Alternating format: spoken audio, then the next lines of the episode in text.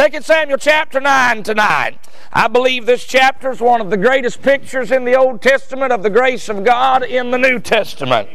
Probably not a greater chapter in all the Old Testament, more beautiful picture of God's sweet grace towards messed up sinners like you and I than what we found and find in 2 Samuel chapter 9 towards this man named Mephibosheth and David's grace towards him.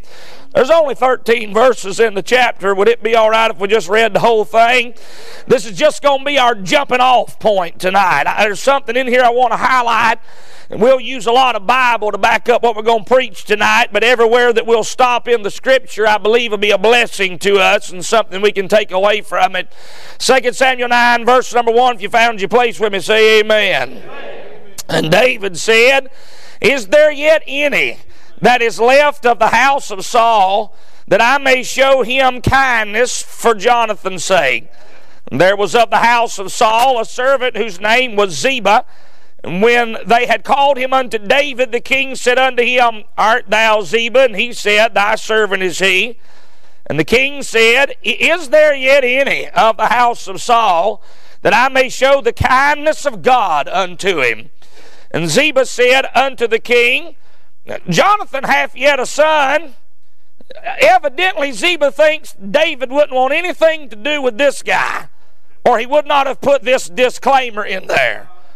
Almost the disclaimer letting David know, yeah, there's one guy, but you surely don't want nothing to do with this guy because he's messed up. I'm glad the king still wants something to do with messed up individuals, which is lame on his feet. The king said unto him, Where is he? Ziba said unto the king, Behold, he's in the house of Machir, the son of Ammiel, in Lodebar. Then King David sent and fetched him out of the house of Machir, the son of Ammiel, from Lodebar. Now when Mephibosheth, the son of Jonathan, the son of Saul, was come unto David, he fell on his face and did reverence. David said to Mephibosheth, uh, and David said Mephibosheth, and he answered, Behold thy servant. And David said unto him, Fear not, for I will surely show thee kindness for Jonathan thy father's sake. And I will restore thee all the land of Saul thy father, and thou shalt eat bread at my table continually. And he bowed himself and said, What is thy servant? That thou shouldest look upon, I like what he says here, upon such a dead dog as I am. You realize this ain't my message tonight, but if you study your Bible, you find David encounters two men in his life that claim to be dogs. One is a fellow named Goliath who says, Am I a dog? when David comes out against him in 1 Samuel 17, but he gets death because he does not see himself as a dog. He said, What, my dog? You sent this little dude out here? Not some dog you can run out, run away from. Just run away out in the field. He said, and then this fellow comes up and he says, Not am I a dog? He says, I am a dog. And he gets deliverance. Can I say it determines what you get from the king in what attitudes you come to the king. You come to the Lord tonight and say, "Hey, I'm not as, I'm not that bad. I'm a pretty good person. Am I a dog? I'm not a sinner like that preacher said. You ain't getting nothing from God." But if you'll come to the Lord and say, "I'm just as low down and rotten as the Bible said, and I'm just as bad as the preacher said I am," you probably get what Mephibosheth got. He said, What am I? I should look upon such a dead dog as I am. Verse 9 And the king called to Ziba, Saul's servant, and said unto him, I've given unto all thy master's, uh, unto thy master's son all that pertained to Saul and to all his house. Thou therefore and thy sons and thy servants shall till the land for him. Thou shalt bring in the fruits that thy master's son may have food to eat. But Mephibosheth, thy master's son, shall eat bread alway at my table. Now Ziba had fifteen sons and twenty servants. Then said Ziba unto the king, According to all that my lord the king hath commanded his servant, so shall thy servant do. As for Mephibosheth, said the king, he shall eat at my table as one of the king's sons. And Mephibosheth had a young son whose name was Micah, and all that dwelt in the house of Ziba were servants unto Mephibosheth. So Mephibosheth dwelt in Jerusalem, for he did eat continually at the king's table and was lame on both his feet. If there was ever a man in the Bible that could testify to the prodigal son song they sung a minute ago saying, He let me come back home, it'd be this guy in the story. You realize where he gets to come to, this was his family's. Uh, house. This was it's the king's house where Saul and them used to live at. Mephibosheth don't know nothing about that, but that's where his family used to live, and now the king's going to graciously let this child of the rebellious family come home get back to where he ought to be at. This man named Mephibosheth, we find a lot of awesome stuff in this chapter that I'll just throw out on the way into the message and what I want to highlight tonight. We find this is a fallen man. We know in chapter 4 uh, of 2 Samuel, verse number 4, we find that when tidings came of Saul and Jonathan's death at the hand of the Philistines, that his nurse picked him up and began to run with him, and she dropped him. And the Bible said he fell, and when he fell, he became lame on both his feet. This fellow has a handicap in his life, and the reason he has it is because of the fall of someone else. Someone had dropped him, and now he has become unable to get to where he needs to be at. He's not just fallen. We find in verse 5, the Bible said he's fetched. I like that word. Evidently, writers of the Bible are southern people. Said they fetched him. I like that good southern word. This boy can't get Brother Foster to where the king is, so the king sends the royal chariot down to where he is to come get him. I mean, I don't know how that looked, but I can kind of surmise how that must have looked. Here sits old uh, Mephibosheth down there in the land of no pasture in a little old one room shanty shack down there. And about that time, there's a knock at the door, and uh, he says, Who is it? And they said, It's the royal guard from the king's palace. He said, Boys, curtains for me, it's all over with. He said, Well, come on in. Not like I can stop you anyways. And they open the door, and he sees sitting out in the yard, out in the street out there, is the royal limousine man with the gold hubcaps on and the white stallions and chargers pulling that thing. And man, what do y'all want? All we know is the king wants you, we to pick you up and bring you to the house. And they fetched him to the palace this evening. When he gets to the palace, we find this fallen, fetched individual gets forgiven. David said, It's just all forgiven. It's all forgotten. We're, we're putting it all behind us like it never happened. Like, like, like Saul had never done anything wrong to me. You, you can just come on in the house and be a part of the family. It is all forgiven. We'll never bring it up again. We'll never hold it against you again. It's totally forgiven. We find he don't just get forgiven and he gets fetched. We find this fallen fella gets fed. In verse number 10 and verse number 13 said he eats at the king's table continually. I like the hound out of that. I like that so good tonight, Brother James, because when a lame man like this pulls up to the table, you can't see his lame legs no more. When he sits at the table, you couldn't pick out the lame guy from the rest of them. When you get to the king's table, it's all level at the king's table. Everybody gets the same food, everybody gets the same meat. Everybody, everybody's level at the king's table this evening. Thank God for that. And then we find he's also fathered. In verse number 11, it said he'll be like one of the king's sons. I'm going to treat you just like my boys. No difference in you and my boys. I'm going to treat the lame kid just like the kid that can walk and he ain't got no defects.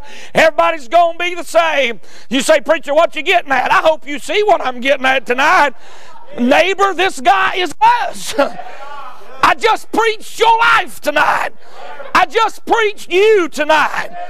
You say, that ain't me. My name ain't Mephibosheth. I ain't from Lo-Debar. I walked in here. I can walk out. Yeah, but spiritually, you're in the same shape that this fella's in.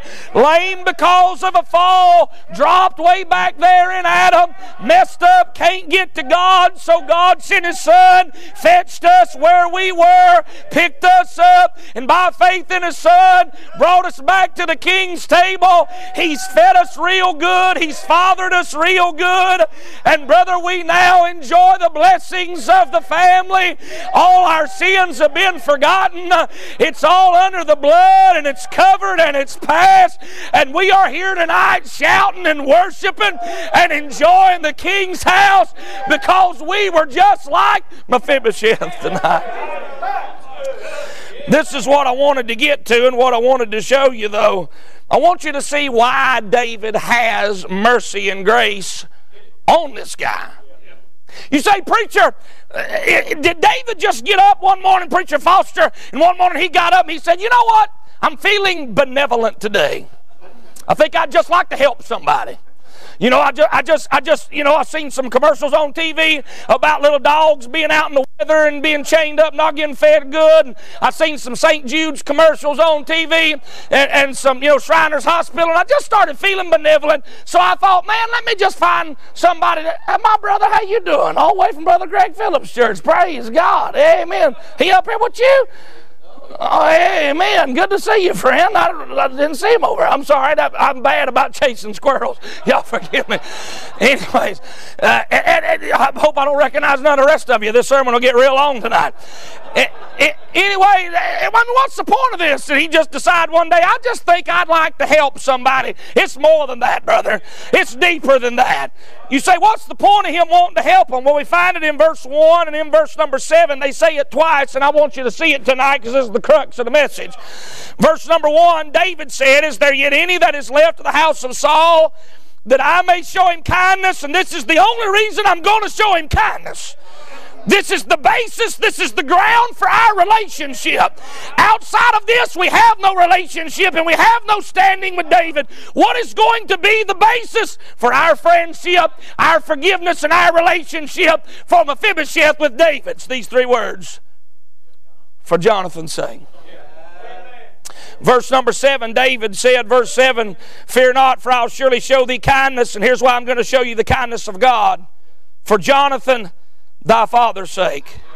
And it's because of Jonathan's sake I will restore thee all the land of Saul thy father. And it's because of Jonathan's sake thou shalt eat bread at my table continually. You get restoration, you get forgiveness, you get redemption, you get to my table. And all of that is simply for this one reason. You can trace it to one person. Uh, Mephibosheth, you can point to one guy in your life and say, Thank God for that guy, because without that guy, I'd still be down in Lodebar. And it's one person Jonathan's sake.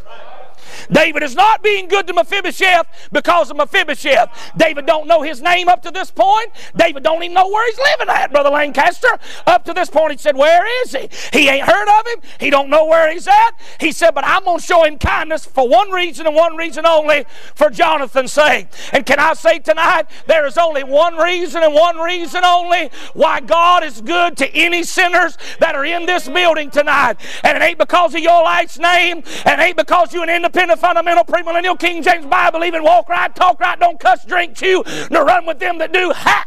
Baptist tonight. It ain't because you live clean. It ain't because you're awesome. I tell you, there's one reason why God ever looked your way and God ever gave you the time of day and God ever fetched you and God ever forgave you and God ever fathered you and God ever fed you. And it's all because of Jesus' sake tonight.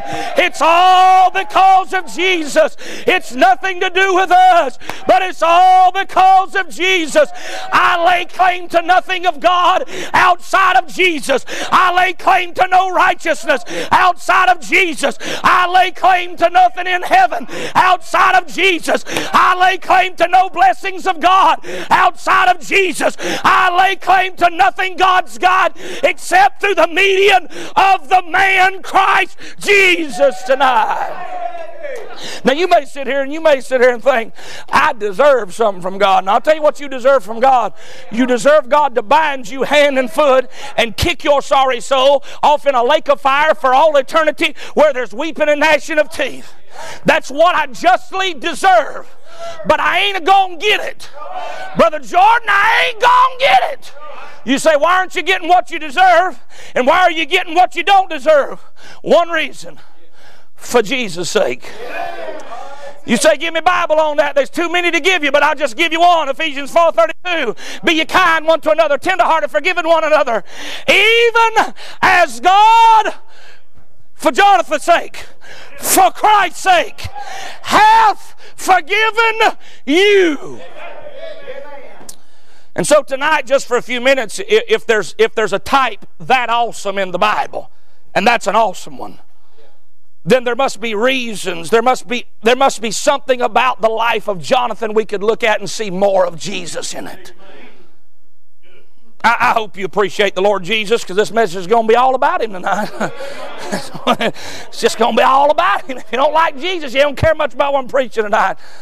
And so I want to preach on the subject for Jonathan's sake. But while we're preaching on this, I hope you look beyond Jonathan. I hope you look beyond the fallen son of the king that died and you see the Son of God, the King of glory that died and was buried and rose again. We see for Jesus' sake tonight. What's so wonderful about Jonathan?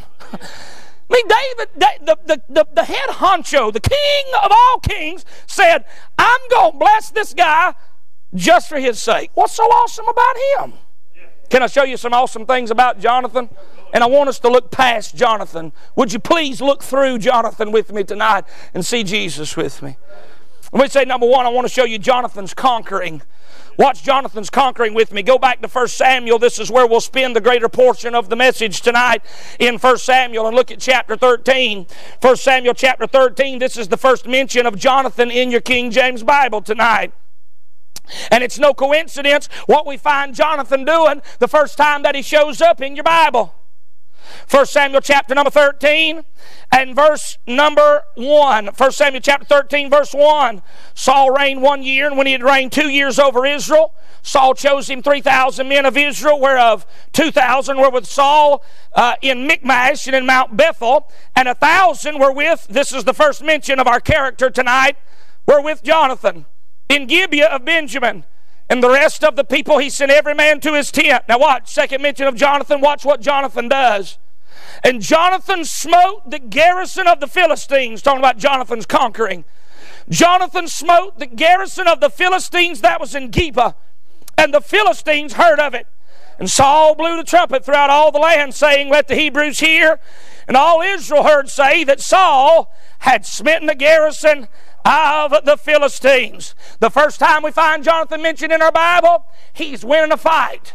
And he's not just winning a fight, he's winning a fight against insurmountable odds tonight. He, he is going to a place where he's outnumbered and he's outgunned, but he's going to win the fight. And at the end of the day, Brother Foster, when he wins the fight, this is something, you know who gets the credit? His father gets the credit. It's almost like he come to do the work of his daddy. It's almost like it was the Father's work that he came to do in this chapter.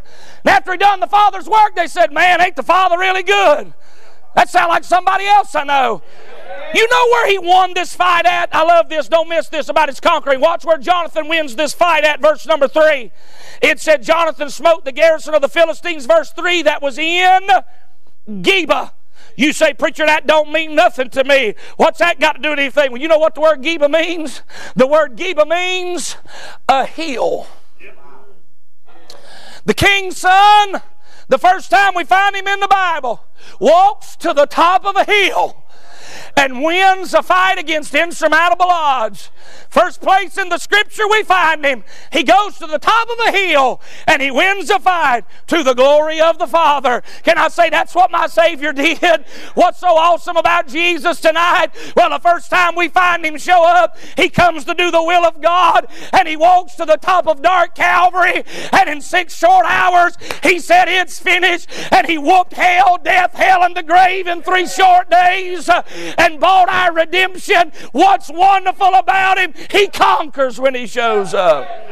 Let me say this. I got to hurry because I got a lot of things to say in this message. Let me say this too. We find if you want to conquer, if you want to be a conqueror in this day, you had to go to Jonathan to help him conquer. You can't win no fights outside of Jonathan in this day. Check it out. I ain't just preaching, I'm telling you the Bible. Watch what your Bible said, verse 19. Look at chapter 13, verse 19 chapter 13, verse 19. Now there was no smith. This is blacksmithing, talking about building things. There was no smith found throughout all the land of Israel. For the Philistines said, Lest the Hebrews make them swords or spears. But all the Israelites went down to the Philistines to sharpen every man his share and his coulter and his axe and his mattock. Yet they had a file for the mattocks and for the coulters and for the forks and for the axes and to sharpen the goads. So it came to pass in the day of battle that there was neither sword nor spear found in the hand of any of the people. Watch it that were with Saul and Jonathan, but with Saul and with Jonathan his son was there found. In other words, in this day, if you wanted to win a fight, you better make sure Jonathan's on your side because he's one of the only ones with a sword. Ain't nobody got a weapon to be able to fight with if they don't go down there to Jonathan and get it. Jonathan better be on your side if you're going to win a fight. And can I say, child of God, you can't win a battle in your Christian life. You can't win for God God, walk for God, win for God without Jesus. That Bible said we are more than conquerors, not because we think happy thoughts, not because we think positive thoughts, not because we got a mindset of if I believe it, I can achieve it. I'll just be honest with you. Can I just pause right here and say we are living in a day where there is so much of this psychosomatic garbage that's being preached from pulpits, very little Bible. That's one reason I like your preacher. He's a Bible preacher. I like Bible preaching. That's what we're called to preach. We're called to preach the Word. I am not called, Brother Christian, to be a pop psychologist with this generation.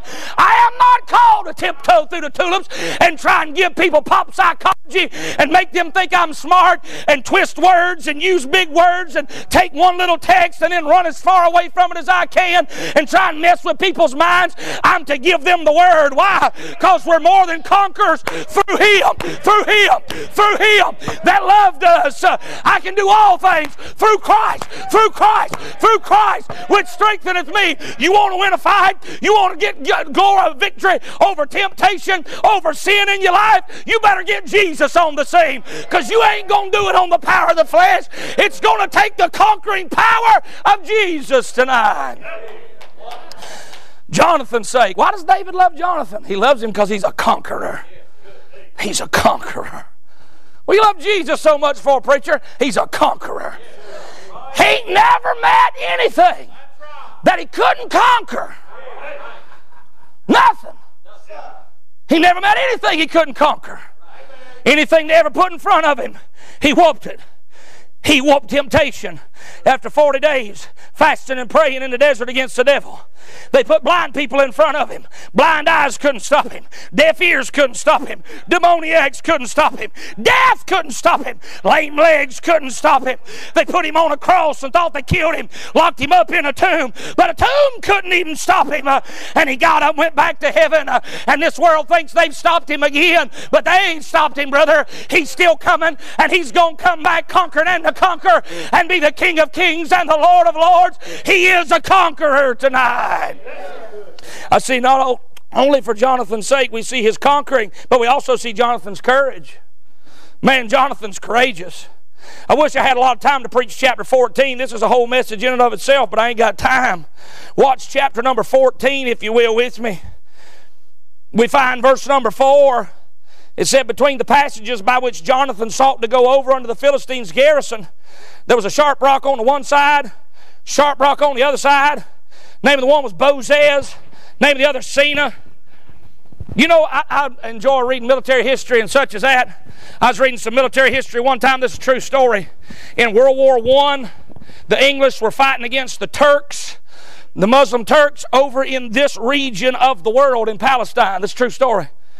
And they had given all their men little small King James Bibles to read. England did at that time. They had sense. They ain't got no sense no more. And there was a lieutenant or a colonel, I can't remember which, he was reading his Bible one day, and he was reading in this text. And he realized we're in this same place in the world. And there was a force of the of the Turks that they couldn't whip that was entrenched where the Philistines were entrenched. He took his King James Bible and he walked to his superior and he said, There's a passage between two rocks in this Bible that if we can find it, we can get up behind them and we can whoop them. And they sent scouts out and they found them two rocks and come up behind them just like the book said, and they ended up whooping the Turks because they had a King James Bible. Hallelujah, praise God. Anyways, that's free. That don't cost you nothing. That's just some little King Jamesology right there. Now watch what it said down here in verse number 11. Watch verse 11. Watch Jonathan's courage. It said, This is Jonathan and his armor bearer. Both of them discovered themselves under the garrison of the Philistines. And the Philistines said, Behold, the Hebrews come forth out of the holes where they'd hid themselves. And the men of the garrison answered Jonathan and his armor bearer and said, Come up to us, we'll show you a thing. Jonathan said unto his armor bearer, Come up after me, for the Lord hath delivered them into the hand of Israel. Jonathan climbed upon his hands, upon his feet, and his armor bearer after him, and they fell before Jonathan, and his armor bearer slew after him. You can read the rest. It's an awesome chapter in the Word of God. But we find this, we find this Jonathan's courage. Now, y'all, I read a lot of military history, and I'm just going to tell you this. This is the worst battle plan I've ever read in my life. This is not the plan for winning a fight. Here's the plan. That armor bearer sitting there, and Jonathan said, I got the plan. It's just you and me, buddy. We're going to go whoop them. All right? Yeah. What's it going to be? We're going to paint our face up, come at them by night, sneak up, sneak around, slash your throats in the midnight hour. What we going to do? We're going to make, you know, whistling noises and make them think we're coming from over there when we're coming from over. What we going to do? He said, this is what we're going to do. We're going to stand up we're going to say, here we are. That's what they do. They said, We will discover ourselves to the Philistines, and if they say, Stay where you at, we're coming to you, then we ain't going to fight. But if they say, Come up to us, we'll go fight. So the, the plan of action is this just step right out in the wide open and say, Here I am. That's a terrible plan. But that's courage. Two against all them guys, and they ain't hiding, they ain't sleeking away. They just stand up and say, Here we are. Can I tell you, my Savior is the most courageous man that ever lived? I, I, can't stand what they've done to Jesus by way of Hollywood and by way of paintings and pictures and all that, making Jesus look like some lily white, 90 pounds, soaking wet, homosexual hippie Jesus, like he's some sort of Woodstock free love Jesus that sat down and just, you know, just took a toke on a blunt with his disciples and all that. That ain't Jesus. My Bible said he's the man, Christ Jesus. Jesus Christ, he's a real man. Yeah, carpenter from Nazareth, brother. Yeah, he's a real man.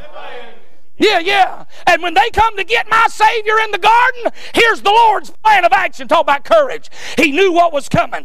He knew they were going to torture him all night. Knew they were going to rip chunks of his beard out and buffet him in the face and spit on him and slap him and then whip his back and then nail him to a cross for six hours. He knew what was coming. And they walked up to him in dark Gethsemane and they said, we seek Jesus of Nazareth. And he steps up and says, Here I am. He says, I am He. And the Gospel of John said, when Jesus said, I am, said, all of them went, I mean, he Benny Hinned all of them. Do y'all realize that the only people in the Bible that fall on their backs in the presence of the Lord are the people that come to arrest Him and crucify Him? People that worship the Lord in Scripture fall this way. People that are the enemies of the Lord and have a different spirit fall this way. Just put that in the back of your pipe and smoke it next time you're watching all this charismatic garbage going on. Everybody's, oh, oh. Yeah, you know what spirit that is. It ain't the Holy Spirit. That's a spirit from another world, brother. When Jesus speaks to his people, they fall on their face. When he speaks to Judas's people, they fall out on their back. Now you do with that what you will. All I'm saying is he's a real man with some real courage. And when they come to get him to torture him, he didn't run, he didn't hide. He stepped right up, set his face like a flint to the cross, and said, I am he. Here I am. Take me, boys. Do the best that you can. I love what your Bible said in Isaiah 50. We always read Isaiah 53 about that great prophecy of Jesus on the cross, and it's a good one. But Isaiah 50 is just as good. Isaiah 50 says, the, it's another prophecy of the Lord, and it says, Who is mine enemy? Let him come near and contend with me. In other words, on the cross, the Lord put the challenge out for the devil.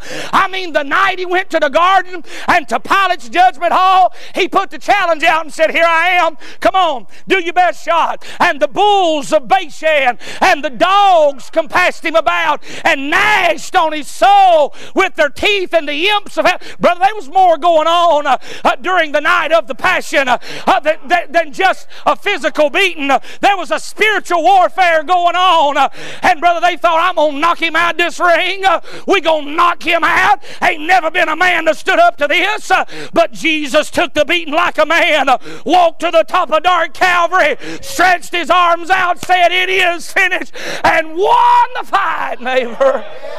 Everything you got's because of him. I wonder, do you know him this evening? You know my Jesus? We see his conquering, we see his courage. Can I also show you Jonathan's curse? Watch Jonathan's curse. Here after this fight, we find there's a big slaughter that happens. Look down at verse number 24.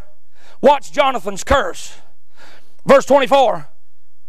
And the men of Israel were distressed that day, For Saul had adjured the people, saying, Cursed. The Father puts a curse on men, right here in the text. Cursed be the man that eateth any food until the evening. Sounds like the curse from Genesis 3. Cursed be the ground for your sake. Everything you touch, thorns and thistles, it'll bring forth because you put something in your mouth. The Father's putting a curse on what you put in your mouth. It's Genesis 3, y'all. Saul adjured the people, saying, Cursed be the man that eateth any food until the evening, that I may be avenged on mine enemies. So, in other words, the Father says, Until I get avenged on all my enemies, there's going to be a curse on the whole thing. That's going to be a long curse. So none of the people tasted any food. Watch it, verse 25. And all they of the land came to a wood, there was honey upon the ground. And when the people were coming to the wood, behold, the honey dropped. But no man put his hand to his mouth, for the people feared the oath. Can't nobody get to the honey. but somebody can. Watch verse 27. Y'all, I love to hound out this stuff. Verse 27. But Jonathan heard not when his father charged the people with the oath. Listen to me. Jonathan is clear from the curse. He wasn't there when the curse was given. The curse is on all these people that heard it. Jonathan weren't there. He's free from the curse of the law. Ain't no curse on him. Hallelujah. Heard not when his father charged the people with the oath, wherefore he put the end of the rod that was in his hand and dipped it in a honeycomb and put his hand to his mouth, and his eyes were enlightened. You keep reading, there's more good stuff in there. But old Jonathan says, Man, oh, taste and see the Lord is good. Man, I've come so that everybody can get a little taste of some honey because you're all hungry and you're all fighting a fight that you can't win and you need something in your soul. But a curse has got to be lifted before I can fill you up with something that you need. So, what's he going to do? What's he going to do? The curse isn't his. He shouldn't be held accountable for it. But he's going to take the Father's curse on himself and save all of his people. Check it out. It's in the text. Watch, watch all the way down to verse number 42. Verse 42, chapter 14. And Saul said, Cast lots between me and Jonathan, my son. And Jonathan was taken. Then Saul said to Jonathan, Tell me what thou hast done. And Jonathan told him and said, I did taste but a little honey with the end of the rod, and it was in mine hand. Watch it, watch it. And lo, I must die.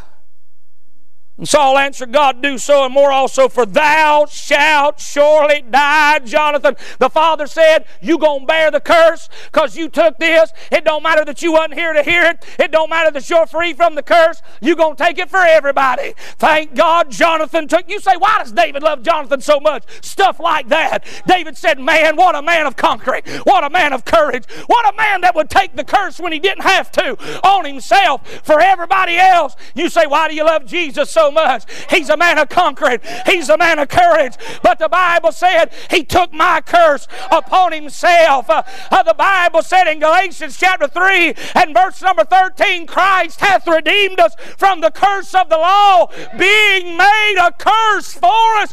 For it's written, Curse is everyone that hangs on a tree.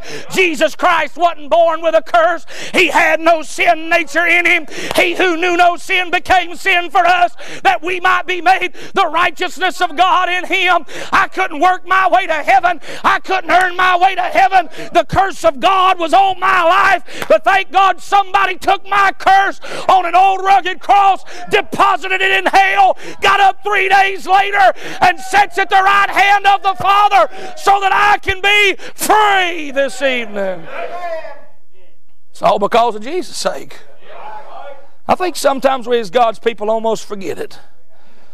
Sometimes we almost start thinking, I deserve to be here. You know, I wonder how many times Mephibosheth would roll his wheelchair up to the table. Nice, clean clothes, smells good with the king's fragrances on him. And he pulls up to the table and he sees that big mess of food sitting there. He didn't get that much food in a month down in Lodebar. And I wonder how many times he'd sit there and he'd just break out squalling. He just starts squalling. Maybe one of the king's sons would say, What you crying about? You just don't know where I was at. I don't deserve none of this. You just don't know how good this is. You don't know how cold them nights were down in Lodebar. You don't know how hungry it was down in Lodebar. You don't know how lonely it was down in Lodebar. It's sure I don't deserve none of it. It's all cause of Jonathan and y'all. Every once in a while I look around how good God's been to me. I get to come up here and preach to you people. Pastor that good church down there in North Carolina. Preach the Word of God. Every once in a while it just hits me so big. My sin, oh, the bliss of the glorious thought. My sin not in part, but the whole nailed to it. I don't deserve any of it. It's all for Jesus' sake. Can I give you something else? i am just, it's, it's, show you something else he's got. Say, why come David loves him? Because of Jonathan's covering. There's all kind of different types here. Watch the covering. Look at chapter 18. David has just slain Goliath. And watch chapter 18, verse 1. 1 Samuel 18, 1. Watch Jonathan's covering. And it came to pass when he had made an end of speaking unto Saul that the soul of Jonathan was knit with the soul of David. And Jonathan loved him. You know one thing I like about this too? Jonathan loves David before David ever loved Jonathan. We, we love him because he first loved us. Verse 2 And Saul took him that day and let him go no more home to his father's house. Then Jonathan and David made a covenant because he loved him as his own soul. Watch it, watch the covering.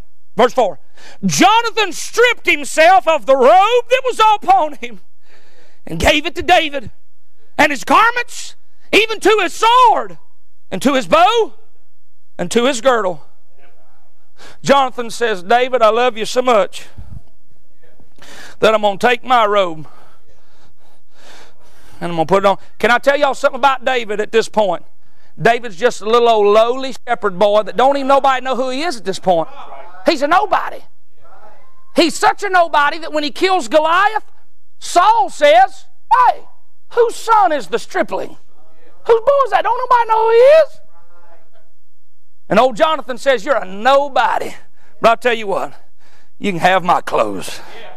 Not just my garment, you can have my girdle, you can have my sword, you can have my bow. Just put it all on you. And I got to thinking to myself, Preacher Foster, I got to thinking to myself, I wonder maybe, just maybe, David now's wearing Jonathan's clothes. Walk that way. And old Jonathan's walking through the camp one day. Just keep walking that way. And all of a sudden, Saul sees him and says, Jonathan, Jonathan, oh, oh, you, you ain't Jonathan, I'm sorry. But you look just like him. You got his clothes on. I couldn't tell the difference between you and my son. You look like my son because you had his covering on. From a little ways off, I couldn't tell the two of you apart. Thank you. You can sit down. Can I tell y'all something tonight? when God the Father looks my way, He does not see me anymore. He sees His only begotten Son. Why? Because Christ is the end of the law for righteousness to everyone that believeth, to the Jew first and also to the Greek. He has robed me in the garments of salvation. I have His righteousness applied to my account. And when God sees me, He no longer sees the record of a lost sinner going to hell, but He sees His only begotten Son tonight. Covered. It's all because of Jesus. When God sees me, now y'all know I know practically. I know practically. I'm a sinner, and practically I sin but positionally. See, this is where so many people they get their Bible messed up. They don't understand the difference in the practicality and the positional, positional righteousness of Jesus. Practically, I'm to keep myself in the love of God. Positionally, I can't do anything to earn any more of it, and I can't do anything to lose none of it. Practically, I am to put on myself the breastplate of righteousness.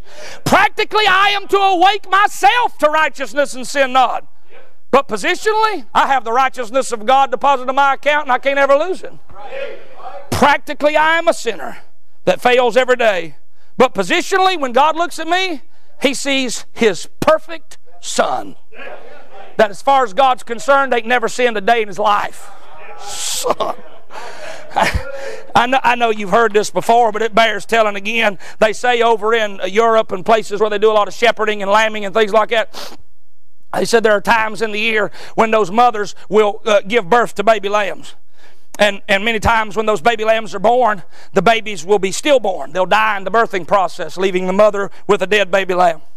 And then there are times when the mother's giving birth that the birthing process is so is so tough on them and lasts so long and nobody's there to help them that they'll give birth to the lamb and the lamb will be okay, but the mother will die in the birthing process, leaving the lamb orphaned with no mother. And so they the, the, the shepherd said, Well, this is what we'll do. We'll just take the orphan lambs that the mother died in the birthing process, and we'll put the orphan lambs in the family of the mother that lost the lamb. You know, it, it just it, then the lamb doesn't die. It can get the milk it needs and be in the family, and everything's good. But they noticed this is something curious about what would happen when they would take those orphan lambs and put them in the family of the mother that had lost the lamb. She would lean down before she would allow it to get any milk, and she would smell it, and it didn't have the smell of her child; had the smell of a stranger. And she would violently run it out and shoo it away from her, and not let it into the fold. So this is what they come up with. They would go take the dead lamb, the dead baby lamb that died in the birthing process, and they would skin the coat off the back of that lamb.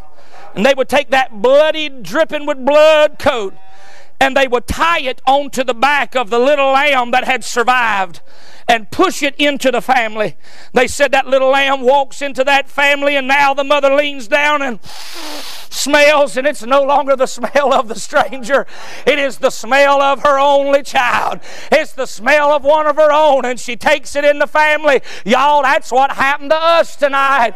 At, on Calvary, God skinned His only lamb and now has applied His covering into our bank account this evening. Looking down through the ages, God beheld the dying soul. Sin had brought separation, and nevermore could man be whole.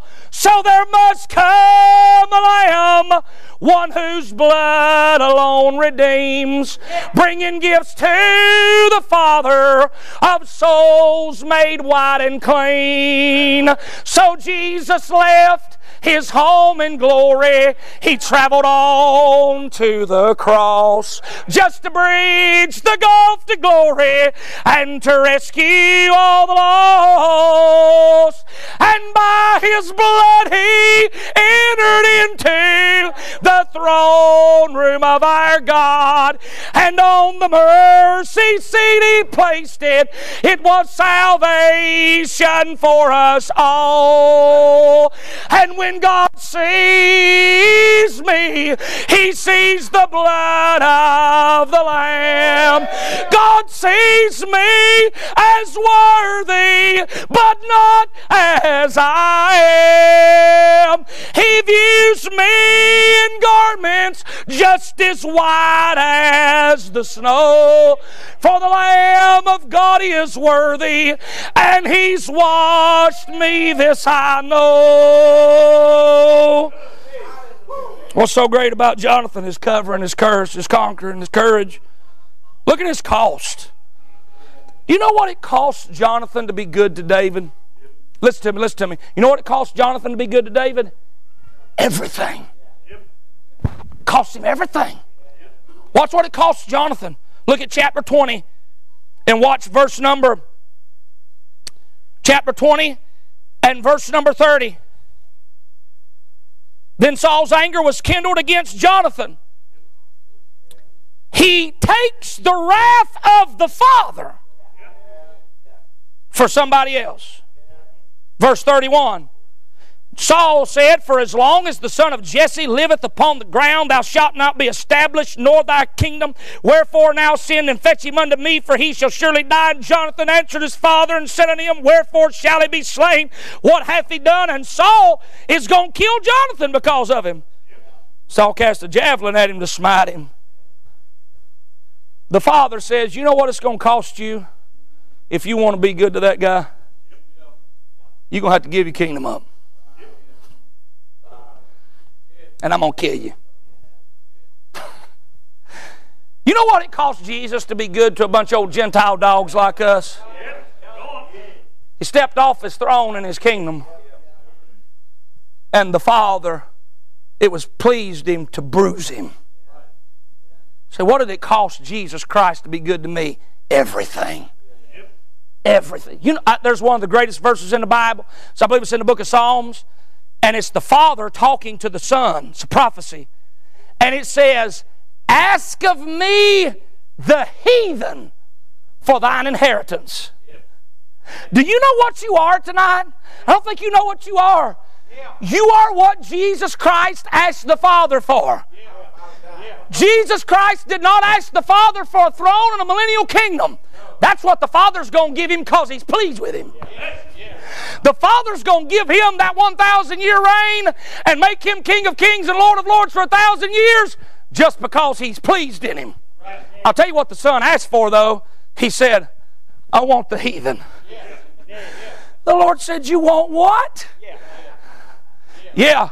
I see how bad you're struggling with all them bunch of Jews down there, and all them bunch of Jews hate you and back up on you. I'll tell you what I want. Just that it, I want the heathen. You know what the Lord Jesus' inheritance is? He gets us.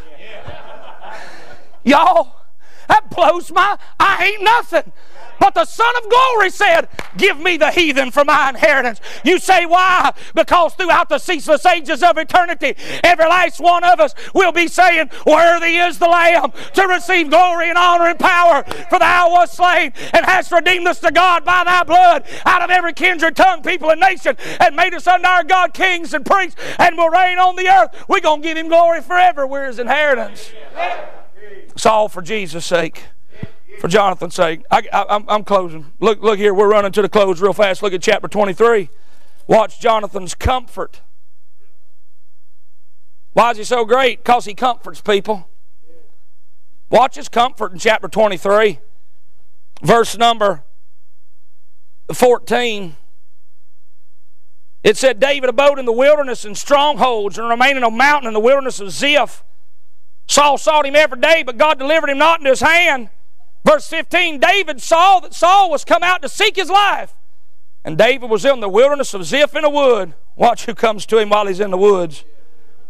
You ever been in a wilderness experience in your life? You ever been in the woods and you didn't know how you was going to get out? Man, every day you got up and it just got darker and darker and dimmer and dimmer, and you, man, you just, how am I going to get out of this? And all of a sudden, somebody come got in it with you. Verse 16. And Jonathan, Saul's son, arose and went to David into the wood and strengthened his hand in God. And he said unto him, Watch what Jonathan tells him in the woods Fear not. Y'all, I've been a few wooded experiences in my life as a child of God, but in every single one of them, the Lord Jesus Christ would come by and through His Word or through preaching or through a song or through the Spirit bearing witness that I'm a child of God, and He said, Fear not, I'm with you, I'll never leave you, and I'll never forsake you. I'm here and I'm on your side. Thank God for a Savior like that. Give you my last one and we're done. Go to 2 Samuel 21. 2 Samuel 21, we lastly see Jonathan's covenant. Why is he so great? Because of his covenant.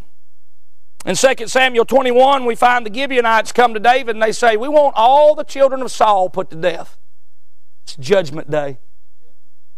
The children of the rebellious king is about to get it in the neck like they deserve. David's going to kill them all. They all fixing to get hung by the neck. Watch verse number six. Let seven men of his sons be delivered unto us, and we'll hang them up unto the Lord in Gibeah of Saul, whom the Lord did choose. And the king said, I will give them. Verse 7 But the king spared Mephibosheth. Why? The son of Jonathan, the son of Saul? Because. Here's the only reason he gets out of the judgment this is the only reason he doesn't get hung up by the neck. Because of the Lord's oath that was between them, between David and Jonathan, the son of Saul. Y'all, one of these days, there's coming a judgment. And all the sons and daughters of the rebellious house of Adam will all stand at the judgment. You say, Preacher, are you worried about that day? Absolutely not. Why? You think you're better than them people? Nope. Born of the same stuff they born of. Same dirt, same clay, same flesh. I'm probably a lot worse. I, I know I am. I'm a lot worse than a lot of the people that's going to wind up in a lake of fire. Yeah, you don't really think you're a lot better than a lot of the people that's going to hell, do you? Can I remind you tonight, good people don't go to heaven and bad people don't go to hell. Right. Right. You hear what I said to you? Good people don't go to heaven and bad people don't go to hell. Say, well, what in the world? Who, saved people go to heaven, and lost people go to hell. Yeah.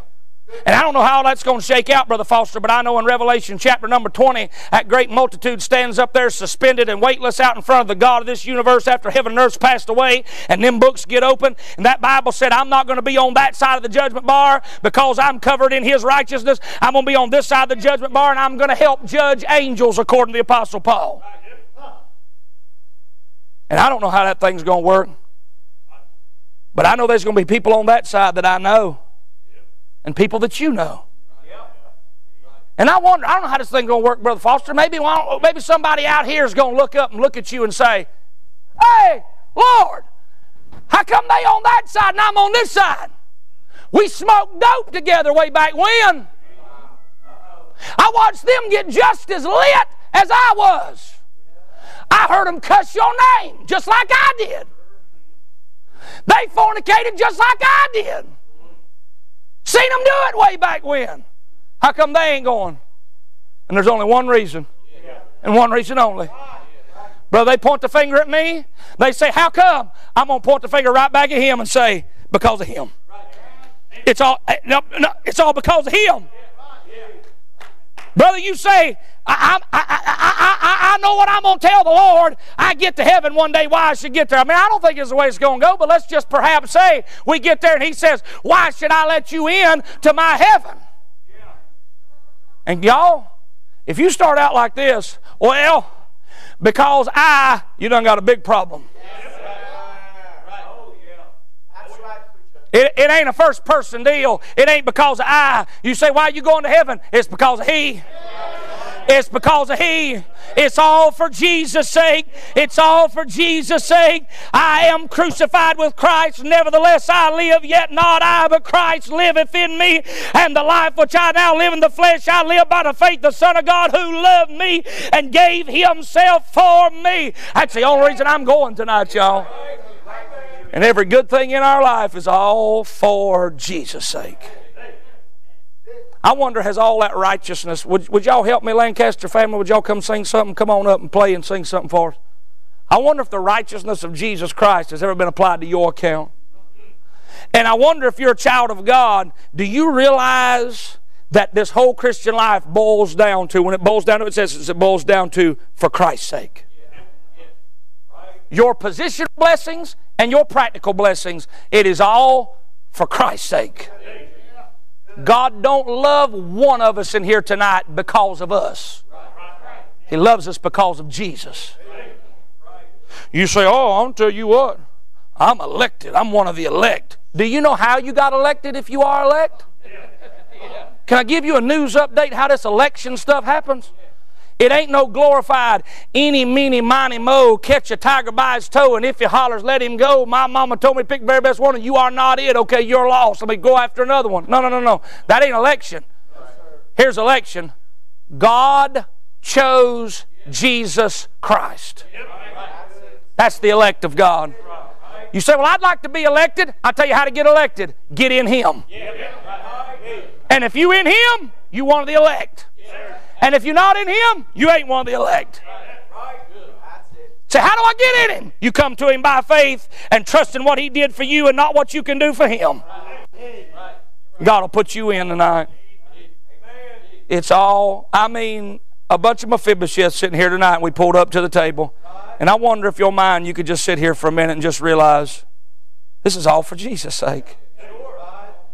If I got what I deserved, I wouldn't be sitting here. It's all for Jesus' sake. Let's all stand tonight. Heads are bowed and eyes are closed. Father, I pray you'd bless this simple little message from the Word of God. I pray you'd use it to be a blessing in somebody's life. Help us never to forget and always to remember that every good and every perfect gift comes down from above, from the Father of lights, whom there's no shadow of variableness returning, and every good thing in our lives because of Jesus. He is the mediator between God and man, and all the good things come through Him. Help us never to forget it. Help us to always thank you for it. And if there be one in here that doesn't know Jesus tonight, I pray they'd come trust you as Savior.